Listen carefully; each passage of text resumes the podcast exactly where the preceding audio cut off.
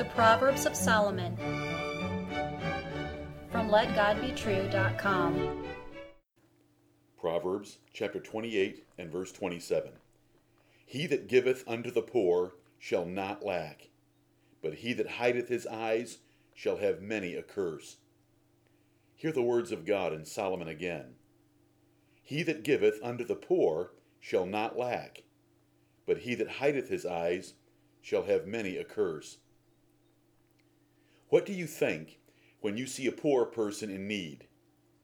Your thoughts, words, and actions are very important to your future. God sees all three, and He will deal with you accordingly.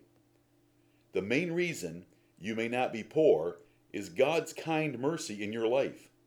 So show some kind mercy to those He did not bless as much as you. He is measuring your response. What do you think when you see a poor person in need? Do you think, I don't want to get involved? Or, someone else will take care of them? Or, their situation is none of my business? Or, I don't have enough money myself? Or, I'll help another time?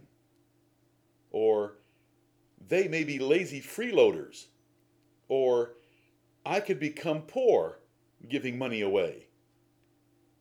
These kinds of thoughts will cause God to curse you with many troubles. If you want to prosper and be protected, then give to the poor. You will not lose giving to the poor, you will gain. Do not think mathematically, because God operates supernaturally. This economic mystery is not taught in any business school in the world, but it is a law of Bible economics. Despise or ignore it to your own peril and poverty. Giving to the poor is lending to the Lord, and He will certainly repay what you give. The Lord is involved financially and economically in the world. He makes men and nations either poor or rich. He gives promotions. He grants witty inventions and wealth. Pagans cannot see or measure his work, so they reject the fact. But that is fine, for then believers can easily have the edge financially and spiritually over them. The Lord God of heaven operates above accounting rules, budgets, and econometric models. It is a rule of Bible economics that you can get farther and faster ahead financially by throwing your money away. The rule is certain. It is simply your faith that is weak. Cast off the pagan mentality and believe God. You can get ahead by throwing money away to the poor. The rule is so powerful that a goal of working hard should be to have money to give away.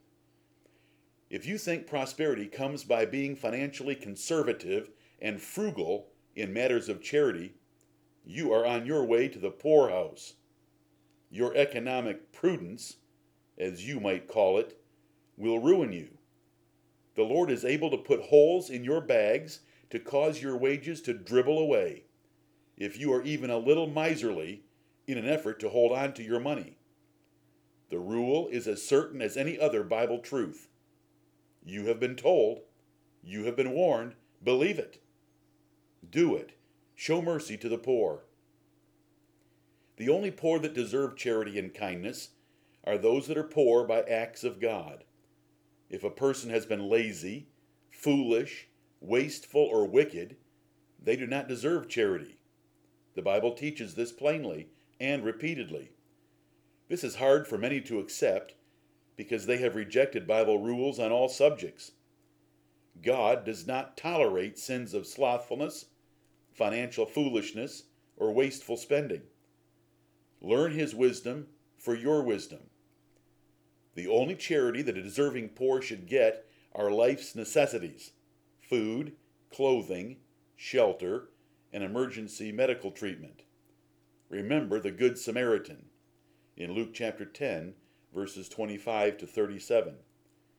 God is not impressed by giving toys for tots when there are real needs far greater than entertaining children who can entertain themselves just as easily without your toys.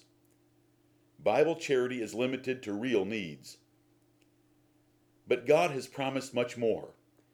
If you will consider the poor and give for his needs, God will bless you and your family for many generations. Believe it. You can lay up a good foundation for the day of judgment and lay hold on eternal life to assure yourself of your election. Jesus Christ will provide his accounting of your giving before God as the evidence of your righteousness. Amen.